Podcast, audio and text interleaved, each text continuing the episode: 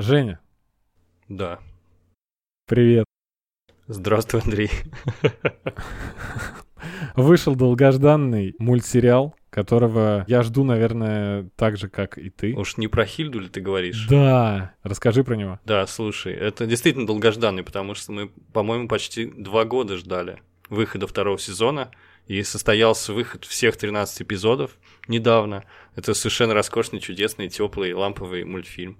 Поэтому жду скорее, когда закончу все свои дела, чтобы его посмотреть, потому что это самое идеальное, что можно посмотреть в зимнюю погоду. И можно посмотреть целиком, весь меня всегда это радует, потому что такие мультфильмы залпом смотрятся, и в атмосфере просто утопаешь. А, Да, больше двух лет прошло, но я смотрел чуть позже его. Фантастические эмоции у меня от э, супер необычного мультика. Настолько увлекательным э, оказался мультфильм, который вот так по кадрам, по описанию, можно сказать, что для детей, да? Ну, конечно, для детей. Но мы все, все взрослые дети с Для вами.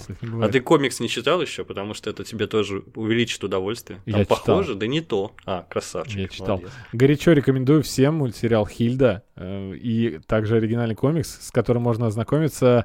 Просто очень любопытный путь автора этого комикса к мультсериалу, насколько менялась рисовка, сама история и насколько как он долго шел именно к вот такой визуализации, которая в итоге закрепилась э, с помощью мультсериала. Если что-то будет выходить эм, про Хильду дальше в мире комиксов, то, наверное, уже будет именно так выглядеть персонаж. Дизайн персонажа ты имеешь в виду, да? Мгм, да. Да, но он человек ищущий, художник. Поэтому действительно менялся стиль. Мне нравится, кстати, очень, очень симпатично. Самое главное достоинство это цветовая палитра невероятно теплая, красивая. Очень нравится. Что еще мы ждем в декабре? Э, Между прочим, если открыть даже список сериалов декабря, э, какие-то возвращения мимолетные есть, и перед Новым годом ничего такого нет, чтобы я ждал с воодушевлением, таким, как, например, я ждал «Мандалорца». А, Но один сериал есть, он претендует на то, что я его буду смотреть, и мне кажется, он вроде как... Как это сказать? Он имеет э, кредит доверия. Да, пожалуй. Я, я уже догадываюсь, о чем ты, и поэтому. Да, несмотря на то, что это долгострой жуткий. Экранизация книги «Противостояние» Стивена Кинга, который является очередным нетипичным э, для автора и для стереотипного представления у людей об этом авторе произведением, да, потому что Стивена Кинга все ассоциируют э, с ужасами, а его так называют, он мастер ужасов и вдохновил множество писателей и авторов.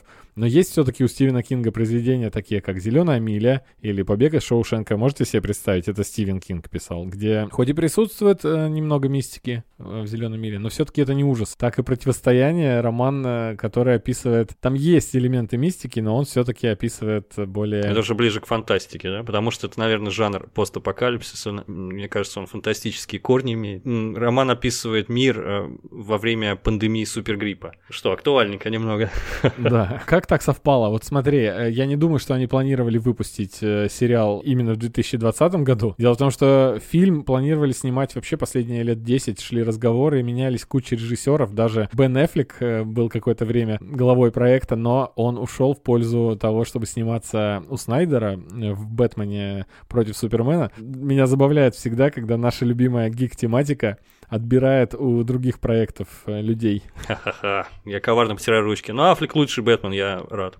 Я рад, что так произошло все. Ну, слушай, я, конечно, думаю, что они не планировали. Собственно, Стивен Кинг, думаешь, планировал в 78 году, что его книжка окажется актуальной. Я тебе больше скажу, я читал историю создания романа, и он очень переживал, когда какой-то автор написал на похожую тематику. Он такой, ну все, мол, я- уже меня опередили. Потом началась эпидемия СПИДа, и э, тема снова стала актуальной вообще любой пандемии. Потому что там тоже очень... У романа супер непростая судьба, у сериала супер непростая судьба. И мне кажется, просто это все стечение обстоятельств, что это в этом году выходит. Что хотел сказать? Я хотел тебе интересный факт рассказать, почему эта книга оказалась пророческой. Так, давай. В романе один из героев, Лаудер, он в один момент на странице дневника кладет батончик. И там на- написано, что на страницах остался распечатки шоколадного батончика Payday. Суть в том, что в батончик не входит шоколад. И Стивена Кинга завалили просто письмами, и все писали, а там нет шоколада в этом батончике, это не точно, исправьте, пожалуйста. И ему пришлось даже исправить, изменить в поздних редакциях этот батончик на Milky Way. Но он же гений и пророк. Через некоторое время компания-производитель стала выпускать Payday с шоколадом. Так-то. Книжка абсолютно пророческая. Дело вовсе не в пандемии. Да, я буду надеяться, что пророческим окажется вообще только этот факт, а не факт того, что пандемия приведет к массовому вымиранию, как это произошло в книге. Мне очень нравится, что противостояние у нас можно будет вполне себе легально посмотреть в сервисе Амедиатека. В одно время а медиатека, я просто пару слов скажу, помогла мне с другим э, сериалом по Стивену Кингу. Это «Чужак». Э, я вот до сих пор его тебе рекомендую. Я надеюсь угу. очень, что ты не заболеешь, но все равно найдешь время на то, чтобы его посмотреть. Я надеюсь, что праздники будут, по крайней мере. Да, мини-сериал, Скоро. который в этом году э, был и скрасил наш локдаун. Да, «Чужак» по Стивену Кингу выходил в медиатеке. Я имел к нему доступ всегда, потому что, эм, как мы знаем, какие-то стриминговые сервисы у нас э, запускаются в России, но вот э, до некоторых сериалов, в частности, некоторых каналов, э, которые в, в США доступны всем, мы добраться не можем. А вот противостояние легко можно будет посмотреть уже 18 декабря. Ну, собственно, супер важно, мне кажется, смотреть в одно время со всем остальным миром. Я не знаю, как это объяснить, но это эффект э, телевизора. Э, потому что когда просто ты... У тебя есть возможность любой фильм посмотреть дома, да, но ты обычно не смотришь. Но если ты оказываешься в гостях, например, потому что у нас нет телевизоров, э, и у кого-то включен телевизор, идет какой-то фильм, и все смотрят, потому что эффект вот этого одновременного зрелища. То же самое люди в кино ходят, чтобы с кем-то разделить эту эмоцию. И когда ты со всем миром делишь эту эмоцию, и смотришь какой-то сериал, это очень здорово, собственно. Так, почему это было супер эпохальное культурное событие всего мира «Игра престолов»? Весь мир смотрел одновременно. Ну вот, соответственно, когда медиатека делает это возможным, это очень круто. Мне нравится, что мы можем смотреть вместе, обсуждать вместе и не выпадать, в общем, из культурного контекста общемирового. Да, я помню, что какой-то у меня небольшой культурный шок случился, когда Шерлок шел одновременно со всем миром. И я мог спокойно уже заходить э, после серии в интернет, в Твиттер и смотреть, читать мемчики. Не, боя... не опасаясь, да, спойлеров? Да, во-первых, не опасаясь схватить спойлер, да, а во-вторых, читать мемчики и понимать их. Условно, когда-то выходило «Остаться в живых» э, одновременно со всем миром на Первом канале, но тогда мемчики я в Твиттере не читал. В общем, ждем 18 декабря уже премьеру э, сериала «Противостояние» по Стивену Кингу. В медиатеке вы можете его посмотреть, а от нашего подкаста в связи с этим случаем будет небольшой подарок для всех подписчиков. Подарок совместно с Амедиатекой. И о нем мы расскажем в конце выпуска, а также э, ссылочку на него добавим в описании выпуска. Dude, what does mine say? Sweet! What about mine? Dude! What does mine say? Ну что ж, всем привет! Вы снова слушаете подкаст имени Брэндона Фрейзера. И сегодня мы с Женей созвонились, чтобы обсудить эпохальную вещь, можно сказать, да? Ну, это важное событие было. Мне слово понравилось, потому что не смог другого слова подобрать э, к предмету обсуждения, который растянут на столетие практически. Понял, о чем ты. Я-то думал, тут тебе, понравилась игра слов, что, с одной стороны, эпохально для, для нас, величественно и важно, а с другой стороны, описывает целую эпоху. Не сто лет прошло, конечно, но когда, можно сказать, э, начался кинематограф, Голливуд? В начале 20 века. Я не знаю, с прибытия поезда. С прибытия поезда. Но, но вот именно тот привычный нам, где актеры говорят... Ты имеешь в виду, когда, когда началось звуковое кино? Ну да. На самом деле, первый, первый известный публичный показ звукового фильма состоялся в Париже в 1900 году. Представляешь? О. То есть это всего несколько лет спустя после прибытия поезда. Быстро. Общем, сложно сказать, я не знаю. Но вот кинематографу больше ста лет. Угу. Скажем так, аккуратно, аккуратненько скажем. А давай так, сразу скажу э, свое мнение к старому классическому кино. У меня вообще тяжело с этим. То есть э, 80-е мною обожаемые я смотрю так же, как современное кино, сейчас с превеликим удовольствием. А с 70-ми у меня уже идут сложности. Ну как-то... Ничего себе, ты древность нашел. Тяжело, тяжеловато. А если идти дальше, то я все реже и реже в каждом десятилетии нахожу Э, фильмы, которые я могу смотреть. Э, У меня вообще нет таких проблем, честное с слово. таким же уровнем комфорта, как э, современное кино. Э, чтобы я просто смотрел, условно получил удовольствие. Если говорить о э, 12 разгневанных мужчин, Э, вот э, единственный, наверное, пример, который мне вспоминается из... Ну, это конец 50-х, да. Из конца 50-х, а, фильма конца 50-х, который комфортно вполне смотрится сейчас. Знаешь, в чем дело, Андрей? Ну, то есть, реально, дело лишь в том, что ты просто не смотрел. Вот это общепризнанный шедевр, Сидни Люмет, все знают, это супер великое кино, я его пересматриваю регулярно, потому что один из моих любимых фильмов. Угу. И э, тут вообще не, не бывает никаких разногласий, просто потому что это общее место. На самом деле, если бы другие фильмы смотрел, тебе бы они тоже плюс-минус понравились бы. У меня вообще нет таких проблем, я практически всегда, мне нравятся фильмы прошлого. Действительно, есть проблемы с фильмами до 40-х, а, потому что это слишком наивно. На самом деле, после начала 40-х, то есть вот золотой век Голливуда, золотая эпоха, 30-е, 40-е, вот первую половину я вообще не могу воспринимать, хотя там тоже есть свои жемчужные шедевры, безусловно, а дальше вообще все отлично. Ну, я... А что же говорить про советское кино? Неужели тебе не нравится советское кино 60-х? Ну вы же понимаете, это другое. Я не знаю, мне кажется, это то же самое. Я вот недавно посмотрел знаю, «Золотого теленка», пересмотрел «Бриллиантовую руку». Это вообще просто топ абсолютный. Ну, это, это абсолютно зрительское кино, которое сейчас смотрится здорово. Я согласен, что советское кино для нас особое. Опять история. же, мы говорим про тебя. Я не говорю, что я не рекомендую смотреть старое кино. У меня тяжеловато с этим. Я даже Кубрика заводной апельсин или что-то вот такое 70-х трудновато мне постигать. Да и не надо. Ну, не, не нравится, не смотрите, да, как бы? Нет, настав... заставлять себя, конечно, не надо. Ну, я думаю, что это дело даже не то, что привычки. Ну, про... просто как-то главное начать, я думаю. Таким образом, мне э, фильм 41 -го года «Гражданин Кейн», э, я не сказал бы, что он мне зашел, я его посмотрел легко и не напряжно. да. Интересно как. Слушай, ну, я, я вот как раз из тех, кто... Вообще этот фильм, понятное дело, его сто, сотни раз называли величайшим вообще фильмом в истории человечества, и он кучу раз попадал в разные списки главных фильмов всех времен и народов. Mm-hmm. Возможно, в этом есть э, вообще логика и резон.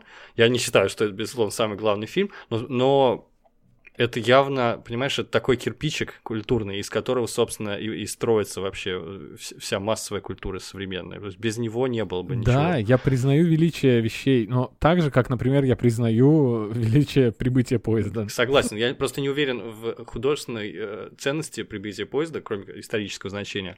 А. «Гражданин Кейн», вот для меня, как зрителя, абсолютно кла- классное зрительское кино. Я был под впечатлением. Я впервые посмотрел его, кстати говоря, весной всего лишь этого года. Mm-hmm. Я был, честно, поражен. Возможно, дело в том, что я умею так, не, такой маленький тумблер в голове переключать и стараться смотреть э, фильм какой-то из прошлого глазами зрителя из прошлого. Вот я попробовал эту процедуру провернуть, когда начал смотреть «17 мгновений весны». Я потом хотел представить, что вот я советский гражданин, который каждую неделю ждет выхода новой серии. И на самом деле потом через некоторое время это вообще не понадобилось, потому что сериал абсолютно современно смотрится, там э, он вообще невероятно захватывающий, там клиффхенгеры в конце каждой серии, но просто классный, классный сериал, абсолютно зрительский, все еще цепляющий с роскошными актерскими работами. А здесь то же самое мне показалось, потому что ну, меня история захватила, мне, я каждый раз радовался, как какие-то сумасшедшие новаторские ходы были использованы. И, ну, вот я представлял, какие фильмы до этого были, были и мне... мне... Новаторские угу. они для того времени. Я не знаю, до сих пор для некоторых довольно новаторские. Знаешь, я вот, ту же «Бриллиантовую руку» сейчас вспомнил, там, там всякие такие шуточки постмодернистские, что фильм из двух частей, и первая часть заканчивается за, там, за, за пару минут до окончания фильма, и потом начинается вторая часть, и она, она идет минуту, и, и конец фильма. Это такой прикол в духе фильма «Власть», например, да, где там титры в середине фильма пустили. Э, я не знаю, что значит новаторское для своего времени, он до сих пор круто. То есть там были моменты, мокюментари, например, да, фейковые кинохроники, там особые углы съемок, да, из-под пола, там снизу, ракурсы сумасшедшие. Например, вот э, сочетание нескольких планов одновременно в картинке, помнишь, может быть? Ты же недавно смотрел? Конечно. Там два или три плана одновременно угу. в кадре, и они все в фокусе, и там везде действие происходит. И это до сих пор будет, э, я тебя уверяю, что это будет до сих пор очень круто смотреться, потому что редко кто это делает. Вот Тарантино это очень любит, он использует такие специальные, ты знаешь, да, когда на переднем плане человек в фокусе, да. и потом есть такой плавный переход размытый, и дальше задний план, на котором тоже все происходит. Он часто использует, опять же, ссылая нас к класс- классическому кинематографу. Ты, ты понимаешь, э, сейчас я должен поправить. Так много кто делает, но многих это получается ужасно. Не, вот в чем как... дело. уметь надо, естественно, естественно. Да, мне иногда э, просто Катя говорит, ты, э, а зачем они так дерьмово сделали? Я же, ну, а- они же, они же на разных, ну, типа, расстояниях, я перспективы не чувствую. Ну, в общем, это иногда это делается плохо. Но что уж там говорить, у нас иногда актеров снимают э, в отдельные дни, а потом соединяют в одной сцене, где они прикасаются друг к другу, и, и получается еще хуже, да? Я вспомнил «Проповедник», где есть серия, где смертельно раненая э, Тюлип лежит на полу, а он ей зажимает рану на груди и разговаривает с ней, а их сняли И отдельно. рука какая-то маленькая детская. Это ужасно было. Маленькая детская рукой зажимает рану. Ну, в общем, Мы будем про Кейна с тобой говорить? Я не знаю. Смотри, мы все-таки собрались с тобой, чтобы обсудить фильм «Манк», да, Финчера, который и вышел. как мы уже перед записью с тобой э, обсудили, конечно же, Манк невозможно смотреть, ну, в отдельности от фильма «Гражданин Кейн». Да, я считаю, что невозможно. Причем некоторые американские критики говорят, что, э, блин, посмотрите, ради бога, даже если не смотрели «Гражданина Кейна». Но я могу сказать, что вы тогда 90% вообще не, не получите удовольствия. Может быть, может быть, 80. ну да, это не, не представим один без другого фильм, но при этом Манк явно не дополнение к гражданину Кейну. Просто это, как называется, нужен контекст. Когда мы ходили на однажды в Голливуде, нам нужно было знать контекст, что происходило, что это за секта, что за Чарльз Мэнсон и так далее, кто такая Шерон Тейт. Если мы этого не знали, мы очень странное кино смотрели с, непонятным финалом. Если мы это знали, то мы все прям плакали в конце. Тут то же самое, если вы контекста не знаете, то тогда уже не круто будет. Поэтому это совершенно не массовый фильм получился, абсолютно.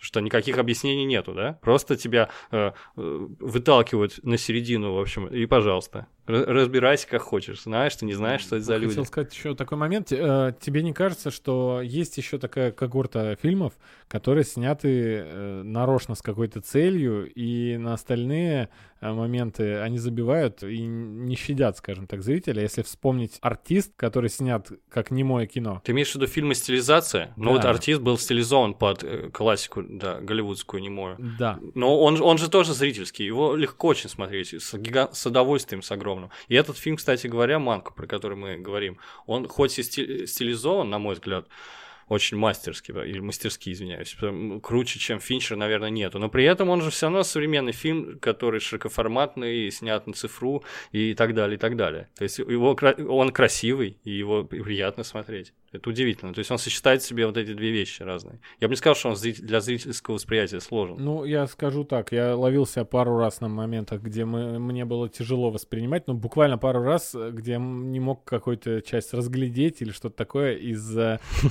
однотонности черно-белого, потому что э, это не просто черно-белый фильм, который вы современный черно-белый фильм посмотрите, где будет все четко различимо. Здесь стилизация под кино 30-х идет таким образом, что он даже состарен так же, так же плохо некоторые моменты выглядит. Так что все-таки он на грани балансирует. Финчер, конечно, маньяк, что говорить. А ты обратил внимание, что там появлялись вот эти прожиги э, сигаретные, так называемые? Да, Как- конечно. Про них рассказывали в бойцовском клубе, помните, да? Для того, чтобы смени- оператор знал, ой, механик знал, когда сменить бобину. То есть фильм на цифру, на цифру снят, но специально добавили такой эффект, Да. например. То есть Финчер когда-то уже в своей карьере сталкивался с э, сигаретными ожогами и рассказом про них. И тут он наконец-то он их сам применил, и это... Но фейковый, правда. Прикольно, да, было. Опять же, посмотри, мы обсуждаем такой бэкграунд, который не сказать, что... Я опять же, я спорю с тем, что он э, идеально зрительский. Нет, он балансирует между э, вот таким вот воссозданием эпохи и зрительским кино. Вот что... Я- нет, он, он- визуально, он, он- я имею в виду. Я, Я только визуально только имею в виду. Это абсолютно визуал, точно. да. Фильм очень обособлен от массового вообще зрителя. Он явно неподготовленному зрителю вообще не подходит. Потому что тут не описывают контекст. Контекстом нужно быть знакомым. Поэтому, собственно говоря, как говорится, это не фильм вот на вечер, который просто неподготовленный зритель может посмотреть. Это такая специальная работа для синефилов, для своих, как любит Тарантино снимать, потому что все вот эти кивоки, кивки, там, подмигивания только специалист, да, поймет. Ну, вот, вот, то есть есть определенный порог вхождения. Я просто про стилизацию еще обратил внимание, может быть, мне это кажется, но голоса, по-моему, тоже были обработаны таким образом, чтобы напоминать. Не кажется, абсолютно точно. Да? Вот мне показалось сначала, особенно что касалось этой, э, господи, миссис Александр, которую Лили Коллинс играла, вот тоже такой голос, прям хар- характерные вот эти, не знаю, реверберации, не знаю, как это называется. Ну, в общем, научно. они э, записывали так, чтобы запись звучала именно очень старого Вот как раньше звучало особое эхо в помещении, считывалось. Мгм. Вы э, запись голоса э, из фильма м, 30-х, 40-х годов, вы сразу поймете, что это запись тех лет. То есть вот включите любую запись из какого-то фильма тех лет вам, вы послушаете и скажете, это, ну, это из какого-то старого фильма, да, вот, э, ну, очень характерно звучит здесь, все голоса были обработаны так, тебе не показалось, Мгм. над звуковой составляющей я, я кайфанул прям. Ну, отчасти, в общем, фильм действительно выглядит как фильм из 30-х или 40-х, но, короче, Финчер маньяк, все мы знаем, в техническом смысле. Он там ка- 100 тысяч дублей снимает, там кадры выстраивает супер круто. Поэтому, как реконструкция фильма из «Золотого века» голливудского, мне кажется, уже фильм достоин просмотра, вот как минимум. То есть, если вы интересуетесь историей кино, вам понравилось, не знаю, Халь Цезарь, «Однажды в Голливуде», э, вот эти вещи, которые вокруг Голливуда, все эти легенды ходят, мне кажется, этот фильм обязательно к просмотру. Насчет э, внимания к деталям, э, о которых ты упомянул сейчас, что Финчер маньяк. э, может быть, помните, я говорил и про сериал Мисс Мейзел, и про Миссис Мейзел, и про Ход королевы, про, про ощущение путешествия во времени, да, э, в ту эпоху. Мгм. И вот это тот случай, когда максимально верится, что это было снято именно тогда. Согласен, да. От костюмов и окружения эм, такого редко можно найти, если вы смотрите, например, эм, «Очень странные дела», где кажется, что как будто бы э, комнаты, да, там убранство квартир, э, как будто это действительно 80-х. Здесь все от э, пейзажей и дета- все детали продуманы так, чтобы вы поверили. И действительно верится. Да, да, даже лица актеров. То есть мы этих актеров знаем, но они как будто бы полностью воплотились в своих персонажей. И я ну, иногда забывал, на кого я смотрю, на Гарри Олдмана или все-таки на Манкевича и так далее. Но все-таки хочется нашим отечественным киноделам э, поклон отвесить, потому что некоторые вещи у них получились лучше. Перевал Дятлова имею в виду.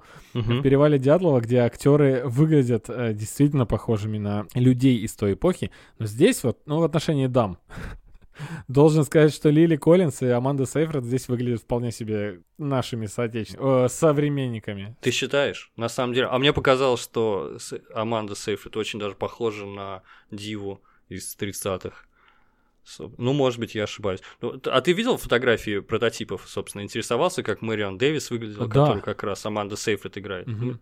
Ну, вот больше всего меня сходство поразило с этого магната Хёрста, которого Чарльз Дэнс играет. мужчинам нет вопросов, да, вот я именно упомянул, что... Это, это было удивительно, если честно. У него он реально как будто форма лица даже изменилась. В общем, мне это понравилось очень. Ну и актер, который Орсона Уэллса сыграл. Единственный, кто вообще совсем не похож на своего на, на- на прототипа, это, собственно, не похож, господи, главный герой, на Манкевича не похож. Абсолютно. Причем он там еще играет его в молодом виде, в виде старика, и грим практически не меняется. Это Да, Гарри Олдман как бы уже не молодой, и когда он тут говорит, э, да что ты, сколько думаешь мне лет? Мне 41, он сказал, какой-то сцене, мне 42, и я смотрю, да-да-да, верю. потрепал жизнь парня.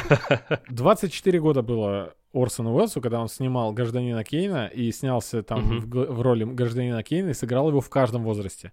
Так вот, если бы сейчас в наши дни актер играл э, в разном возрасте себя, то мы бы заметили и поняли, а там из-за того, что картинка нечеткая, из-за особых теней и вот э, отсутствия цвета, там совершенно этого незаметно. И в «Гражданине Кейне» Орсон Уэллс выглядит и стариком, прекрасно выглядит, и эм, молодым, что не так трудно было бы, да? Я согласен. Он вообще молодец. Я не знаю, Орсон Уэллс не просто так называли Вундеркиндом, он же все у него на свете получалось, да? А здесь И уже... он и актер, здесь- по-моему, очень талантливый. А здесь немного не дожато все-таки. И Манкевич, Манкевиц, Манкевиц, Манкевич... э, Ну, Манкевич, да. Но мы Манкевича называем. В честь меня. э, в- посмотрите его фотографии, и выглядел он все-таки явно выглядел моложе, чем Гарри Олман Ну здесь. да, но симпати- и симпатичнее, извините. Но докапываться до, до этого не хочется совершенно, тебе не кажется? Я не буду докапываться ни капли, потому что Гарри Олдман вообще сыграл супер круто. Как, называют, как это говорится, полное растворение в персонаже. Когда перестаешь понимать, что, ну, что это актер, и уже кажется, что ты смотришь хронику. Это высшее призвание, мне кажется, актерского мастерства. То есть Гарри Олдман красава. Причем я не могу сказать, что это мой любимый актер, или он входит в список моих любимых актеров. Но тут меня он поразил приятно. Ну и в отношении актера, который играл здесь самого Орсона, тоже актер очень взрослый. Э, если не задумываться, если вы смотрите этот фильм и не знаете, сколько лет было Орсону Уэллсу на момент событий, которые здесь происходят, 24, напоминаю, э, будет все нормально. Ну, пришел... А мне кажется, он, он таким и был, Орсон Уэллс 24 года. Ну, по крайней мере, фотографию здоровый какой-то мужик, нет? Я ошибаюсь. Он выглядит э, взрослее, чем 24-летние тиктокеры сейчас. А, дело в том, что здесь он вообще уж прям, уж прям очень взрослый. Дядька, да? да. Совсем. Ну ладно. И теперь к сюжетной составляющей. К сюжету, да. Ну, фильм, если очень коротко, но мы все равно будем со спойлерами говорить, хотя они несущественны нужно сказать. Фильм рассказывает про историю создания с первого варианта, первого драфта сценария фильма «Гражданин Кейн». То есть вот мы узнаем, оказывается, что Орсон Уэллс не единолично придумал, написал, э, снял и снялся во всех ролях этот фильм, а у него были соавторы. То есть мы догадывались об этом, но никогда не обращали внимания. Я думаю, что только синефилы знали именно этого Хермана Манкевица, да, этого Манкевича. Mm-hmm. Это, это сценарист, который получил Оскар за сценарий «Гражданин Кейну» вместе с Уэллсом. Уэллсом. Собственно, этому посвящен фильм, но еще важная деталь, что сценарий этого фильма был написан отцом Дэвида Финчера, Джеком Финчером. Я думаю, что это тоже очень важная деталь, поскольку фильм получился каким-то более личным, чем обычно, обычные картины Финчера. Я думаю, что это важно, да?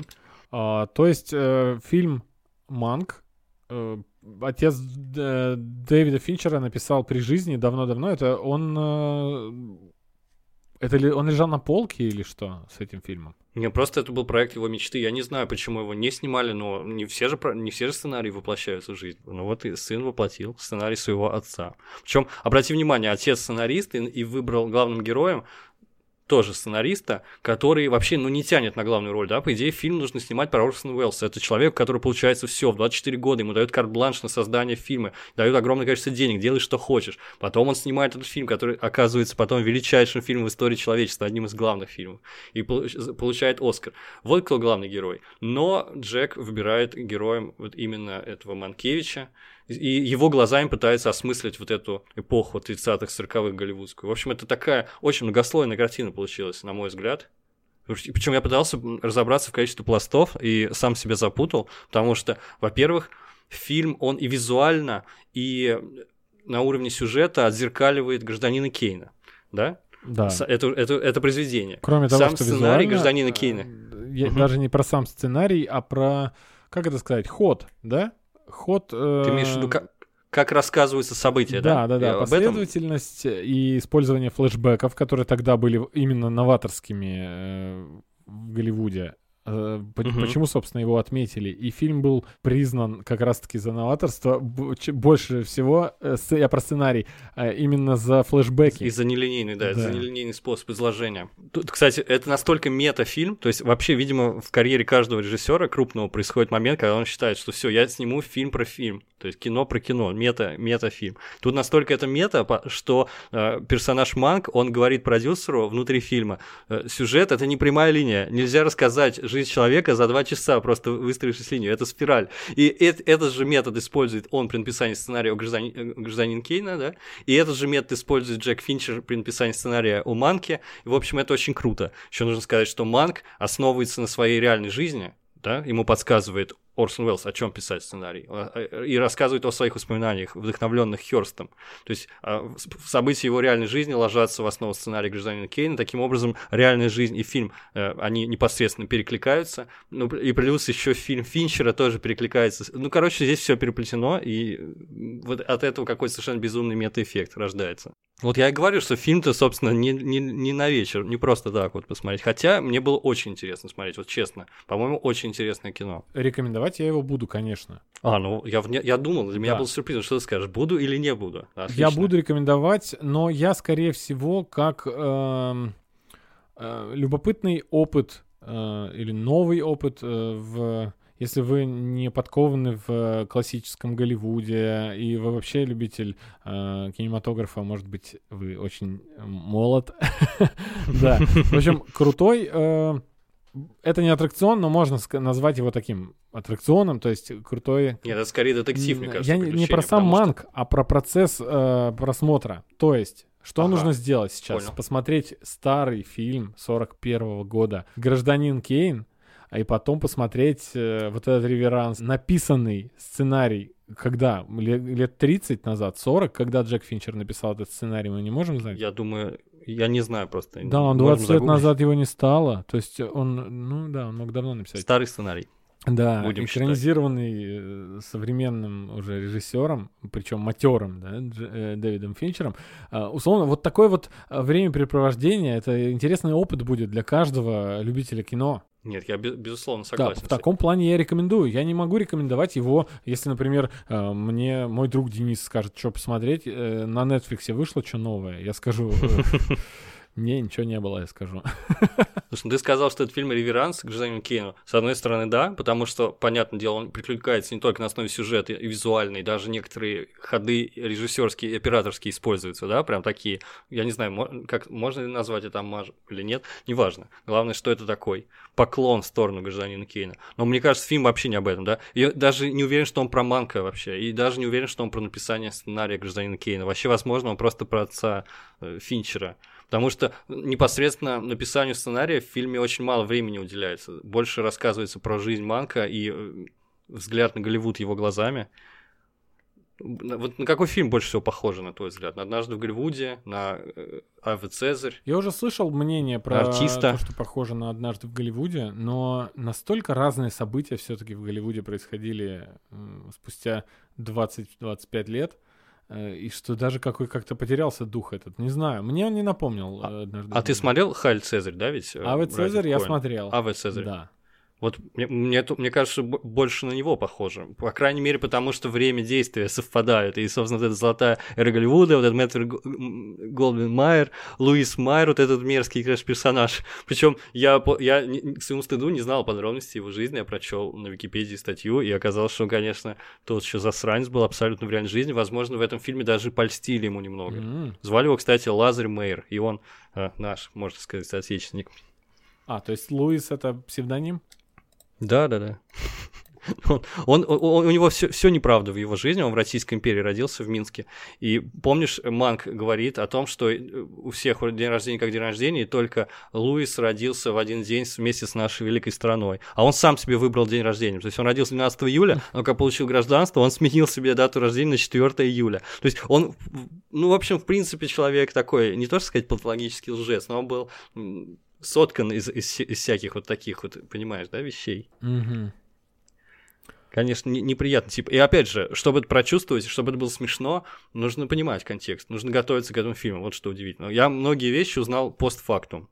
Я совершенно... Я знал про Хёрста, знал, что именно он являлся прототипом гражданина Кейна, но я не знал никаких подробностей про его роман, например, и так далее, и так далее. Ну смотри, что э, человек, посмотревший сейчас «Гражданина Кейна», для себя вынесет э, из любопытных фактов, которые в интернете распространены. То есть э, множество вещей по, по поводу войны с прокатной компанией и с самим Хёрстом, по поводу того, как он был в бешенстве как говорят, когда да. узнал, что здесь использовали Конечно, фразу... Это, это супер событие было. Там Роузбат. просто же его, его газеты, да, его, они бойкотировали, его там кинотеатры в многих, штатах просто отказывались показывать. Я думал, что фильм будет об этом, Манк, потому что про историю создания Кейна, а вообще оказалось не а об согласись, этом. Согласись, это было бы очень интересно. Я бы вот про такую, Конечно. про корпоративную войну... С... Я удивился, что этого не было, потому что это безумно интересно. Вот нам показали взаимоотношения с Хёрстом, очень интересные и сложные, да, они, вроде бы они, а, они колебались между взаимным уважением уважением, интересом и неким э, презрением от, со стороны Манка, да, в сторону Хёрста. В общем, там странный такой э, букет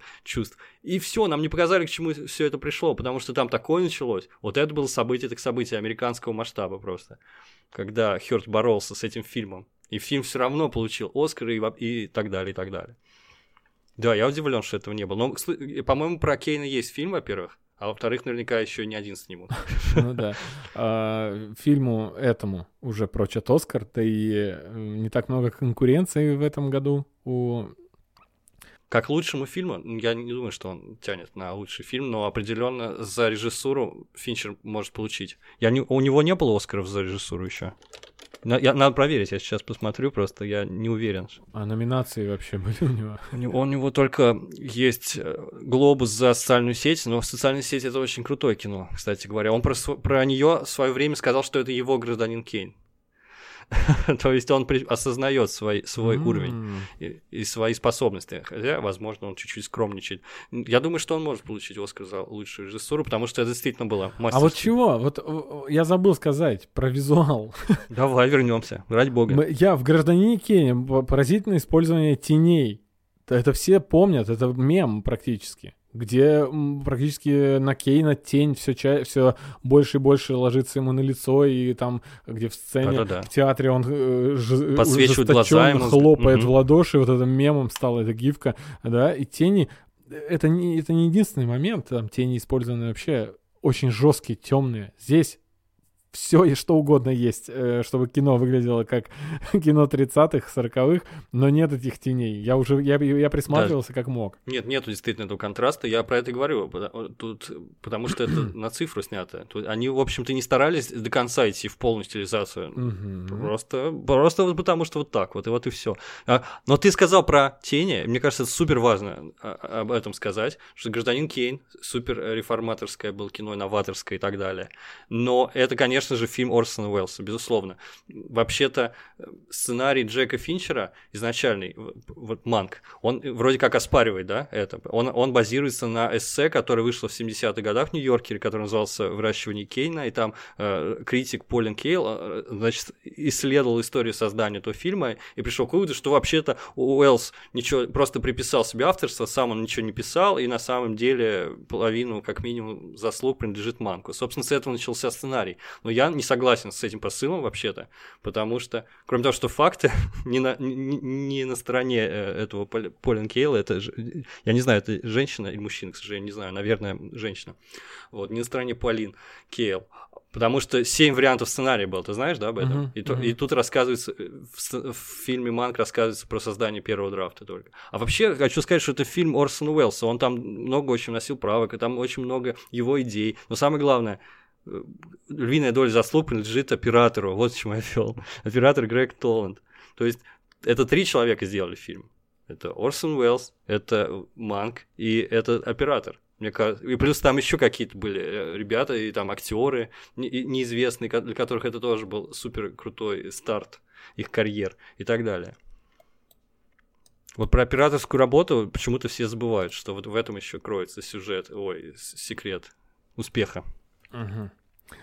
Возможно, я для тебя сейчас э, вообще не самый лучший собеседник для обсуждения такого кино, потому что, видишь, мы уже выяснили, что к классическому кино я э, с таким теплом, как ты, не отношусь. Я вообще люблю кинематограф современный и развлекательный по большей части, потому что считаю, что у него основная цель — это развлечь, потому что и поэтому нечего нас нагружать.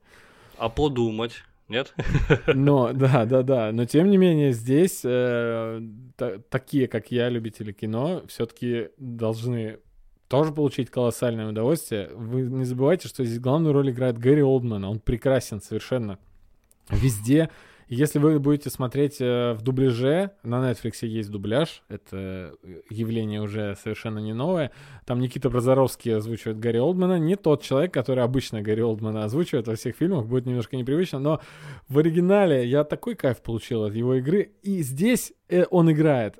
Все-таки я не очень доволен, в пол силы. Здесь и персонаж такой, которого не нужно э, отыгрывать, и экспрессии особо нет у Манкевича, да? Старый алкаш острослов, да, любитель но, всяких но, этих как, Но какой Гарри Олдман все-таки крутой, даже в роли э, усталого человека, который любит говорить цитатами и мудростями. И я получил удовольствие. Очень крутой, не знаю. А, я тоже смотрел в оригинале. Почему-то многие жаловались на качество субтитров. Особенно почему-то разошлось как мем картинка, скриншот из фильма, где э, чевосики говорит персонаж Лили Коллинз. А я не понимаю, в чем проблема. Она же говорит «воти» вместо «вот». По-моему, это отличный перевод чевосики или что-то в этом Нормальный. Я, я, я лучше не придумал просто. Вот, я подумал над этим, как это перевести. Чаво написать. Написать что через ша. Чи... Чего? Что? Ну, в общем, перевод вполне. Перевод... Нет, Уоти это именно так, и по-милому, и по-деревенски, да, мне кажется, нормально. Нормально. Э, Чевосики, мы же так говорим по-русски. Лили Коллинз. Ожидал ты увидеть Лили Коллинз в фильме Дэвида Финчера когда-нибудь? Абсолютно нет. Нет. Абсолютно. Я удивился. Ну, внешность у нее, ты считаешь, современная? А мне кажется, она такая Одри Хёберн. Да, стайл. есть. Ну, я больше про макияж говорил, да вообще как э, выглядела она. А, Сама понял. по себе, да. Мне очень интересно. нравится Лили Коллинз, очень красивая. Конечно, она красотка. Она и милая, и красотка вообще, и секси, и такая, ну знаешь, в одном ряду с Амандой Сайфред. Вот для меня такие вот они, обе супер краси- красивые. Еще про одну женщину хотел сказать. Здесь а, жену Манка играет.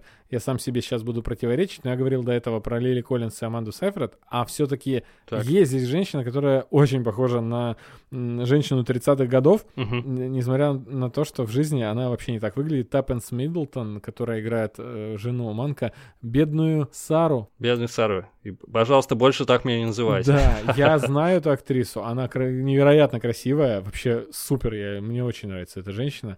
Здесь из нее сделали простушку. Простую женщину тех лет, Мгм. у которых ну, которая не селебрити из высшего общества, как и Манкевич сам, он же не, не такой, как бы сказал Антон Долин, фанфарон, да, как и все люди из Голливуда. Он сценарист, он труженик тыла. Помнишь, какие здесь были мужчины? Да, поэтому когда- удивительно, что он главный герой. Когда нам показывают сценарную группу, да, когда он знакомит своего э, стажера с э, сценарной группой, какие они все... Кстати, это там вообще все звезды сидят сплошь, Да, на самом да. деле. Знатоки старого Голливуда, они могут погуглить про каждого и офигеть. То есть там супер звездные Так сценаристы. здесь весь фильм можно ставить на паузу и каждого читать про каждого человека. Слышите Да. новое имя, ставьте на паузу, читайте, получите. Вот, вот, я про что говорил, это такой интересный аттракцион а, для изучения. Пожалуй, да. Ну, вообще, кстати, сцены со сценаристами это просто феерично. Я, говорю, я начал смотреть, и я вообще оторваться не мог. Там же очень много таких сцен. Очень интересно, очень смешно. Причем несколько раз я смеялся. И фильм это и не комедия. и- ну, я не знаю, как, как этот жанр назвать.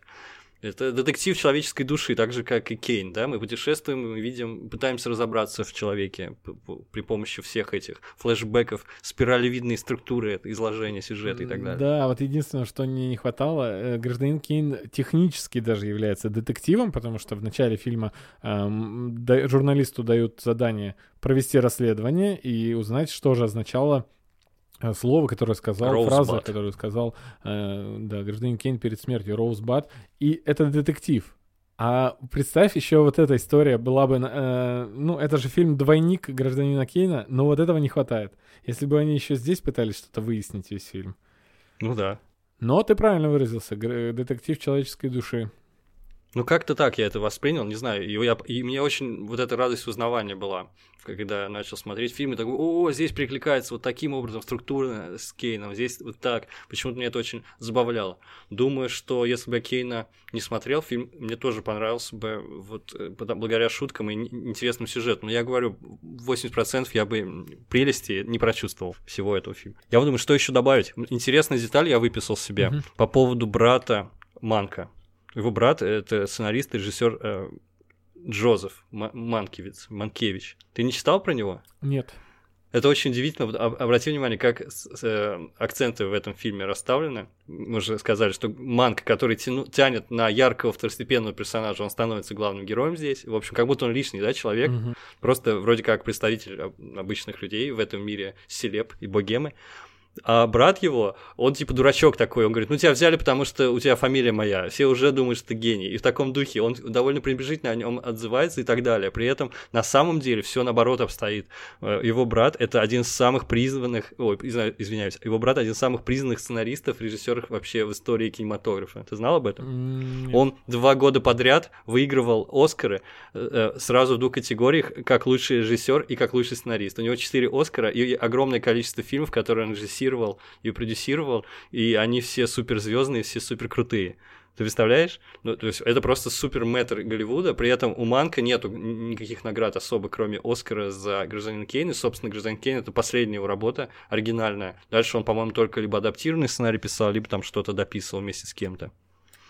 Видишь, как акценты очень интересно. То есть этот фильм — это не историческая реконструкция, это просто взгляд такой. То есть это супер авторское пересмы- переосмысление тех событий. На самом деле тоже нужно де- делить все на, на, на 10. Так скажи мне, нас э, не водят за нос? Э, потому что, смотри, до того, как я узнал про то, что планируется выйти фильм «Манк», я вообще слышал про Манкевича, что, э, ну, я считал его таким не очень хорошим человеком. Орсон Уэллс для меня был э, кумиром, э, а этот человеком, который пытался э, тоже заполучить частичку славы, э, сев на шею Орсону Уэллсу. Здесь нам подают его э, наоборот. наоборот. Но не водят ли нас за нос? Скажи, в конце вот эта притча про обезьянку, ага. которая считала, что э, мир вертится вокруг нее. И э, герой Чарльза Дэнса, вот этот прототип Кейна, э, читает эту притчу э, Ман Манкевичу, значит, и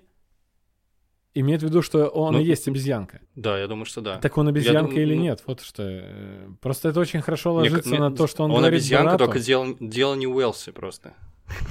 это дело о, о, о межличностных взаимоотношениях, об отношениях между им и Хёрстом. Мне кажется, в этом было дело. Я не думаю, что нас сводит за нос. Повторю еще раз, э, журналистка вот эта, она очень поверхностный взгляд изложила, когда обвиняла Уэлса, что тот присвоил себе все заслуги. Да, его имя стояло среди авторов сценария, возможно, он лишь правки вносил, но было семь вариантов сценария, то есть явно они работали очень сильно. Нам показывают только работу над первым в этом фильме. И плюс он режиссер, и плюс он собрал команду, и плюс еще огромную роль сыграл оператор. То есть, конечно, нельзя сказать, что все заслуги принадлежат Манку. Но, видимо, его довольно задвигали в свое время. То есть не, не все знали про него. То есть, истина абсолютно точно посередине. Я думаю, что ну, ну, в конце концов, я, о, это же он был знаком с Хёрстом. Это же личность Хёрста легла в основу этого фильма, правильно? Так и есть. То есть, как, ну, а с другой стороны, это Уэллс предложил ему выбрать именно эту тему для написания сценария. В общем, это так, непросто все.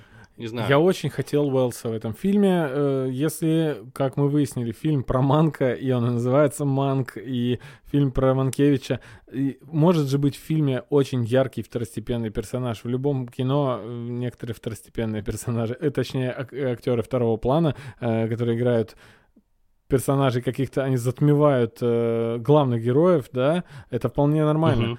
Но Орсона Уэллса здесь нет. Это такой э, человек на, конце, на другом конце телефонного провода. Я очень... А, по-моему, прикольно. Да, я очень хотел... По-моему, прикольно получилось, нет? Прикольно. Ну, типа, он, Прик... он все время, он существует все время где-то, и все сразу меняются в лице, когда он звонит, и ты, господи, господи, это Орсон, что сейчас будет? Они прям относятся к нему как к богу живому, и mm-hmm. даже в редкие появления, поэтому они супер значительны. Хотя актер, я не могу сказать, что там как-то невероятно затмевает всех. Английский актер, который играет американца коренного. Это уже не, не ново для нас. Да. Мы, ну, мы добавляли Хью Лори в роли Хауса. Все поверили, что он американец. Угу. Так что интересный ход, я согласен, но Орсон Уэллс супер мощная личность такая. Я уже раз то сказал э, во время нашего подкаста слово супер. очень мощная ну личность. Вот, слушай, Невероятно. я очень хочу посмотреть что-нибудь достойное про Орсона Уэллса. Но как теперь что-то снять про Орсона, чтобы тебе не говорили потом, ну, что-то до, э, не дотягивает до, до Манкевича э, Финча. я не знаю, как снимать про Орсона Уэллса, потому что нужен актер уровня Орсона Уэллса, а тот был невероятно фактурный, мощный. Вот реально, кто может его сыграть? Нужен какой-то самородок. Ну, в общем, я не знаю. Я думаю, что полно фильмов, кстати, где вот так или иначе он появляется. Я, к сожалению, просто не, не, небольшой знаток. Ой, сейчас проедет машина. Ну, Орсон Уэллс мне очень нравится в зрелом возрасте, и как он выглядел, он именно ну, ну, крутой, вот круто, классно выглядящий э, пожилой человек. А вот этот молодой Орсон Уэллс, который как раз появился э, в «Гражданине Кейна», и он там еще играет молодого Кейна, какой-то он пупсик такой, странная внешность. Да, у него baby face, похоже да. он немножечко на мышонка э, Брейна, на мой взгляд, из мультфильма «Пинки и Брейн». Есть что-то такое. Да, ну, я не знаю, есть какая-то магия в этих э, героях старого Голливуда. А я вообще не, не понимаю, как 24 года дают снимать фильм, огромное количество денег, полный карт-бланш. Вот это все мне непонятно. И он реально выстреливает, потом э, все на свете Оскары собирает и так далее, и так далее. В общем, мне все это никогда не было подвластно моему пониманию. У меня такая же, кстати, загадка, как Орсон Уэллс для меня Марлон Брандо. Голливудский красавчик, который оказался невероятно глубоким э, драматическим актером. Кстати, про, к вопросу про перевоплощение стариков. Как он играет в «Крестном отце». Он относительно молодой человек, там 40 с небольшим лет, mm-hmm. играет старика глубокого. В общем, это все...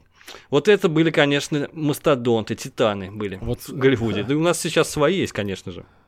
Вот смотри, я еще очень много всего буду читать про Манка. А, читать, слушать и изучать э, работу Финчера, и не я один, и вообще много всего будет появляться со временем, да, в сети э, угу. про эту выдающуюся бесспорно работу Финчера, которая в целом э, в общий ряд картин Финчера это не очень ложится. До этого мы с тобой обсуждали, у меня есть про Финчера такое особое мнение. Это уникальный режиссер тем, что весь ряд его э, картин, которые он снимал, можно э, смело рекомендовать. Это, как сказать, они на удивление все без сучка, без задоринки сняты, такое идеальное кино — Uh-huh, и, по uh-huh. сцен- и сценарий, который он использовал, и как снято. В общем-то, с единственным моментом там немного довольно жестковатые есть у него фильмы, начиная от фильма «Семь» до «Девушки с татуировкой дракона», да, не, не каждому, может быть, э, не для слабохарактерных людей, не для слабонервных людей.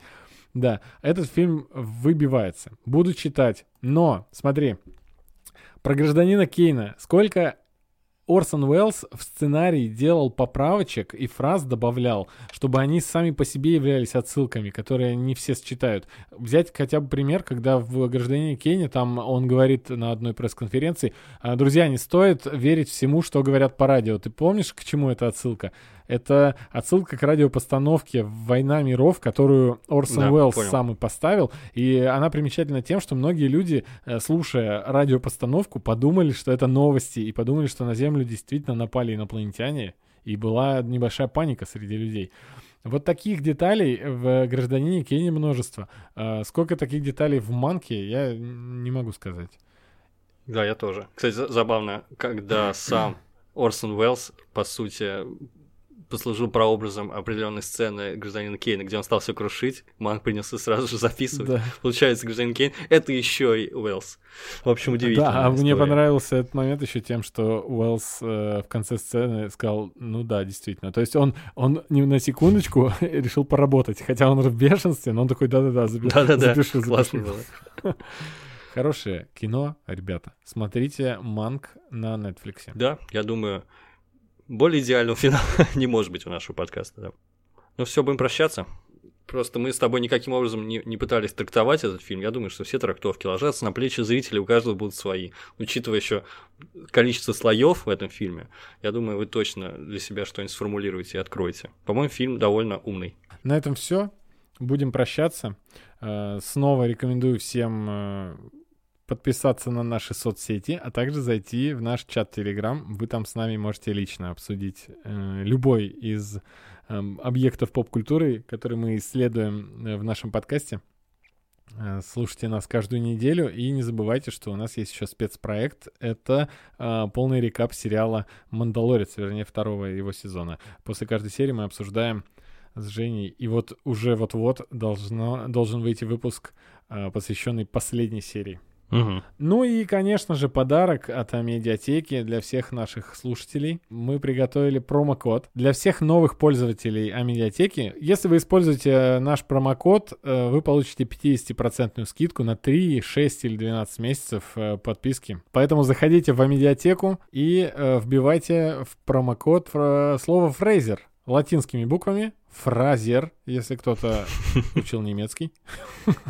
Активировать этот промокод вы можете до 10 января, поэтому вот такой вот новогодний подарок мы уже приготовили для подписчиков. И э, ссылка также будет в описании. Всем спасибо и всем пока. Всем пока.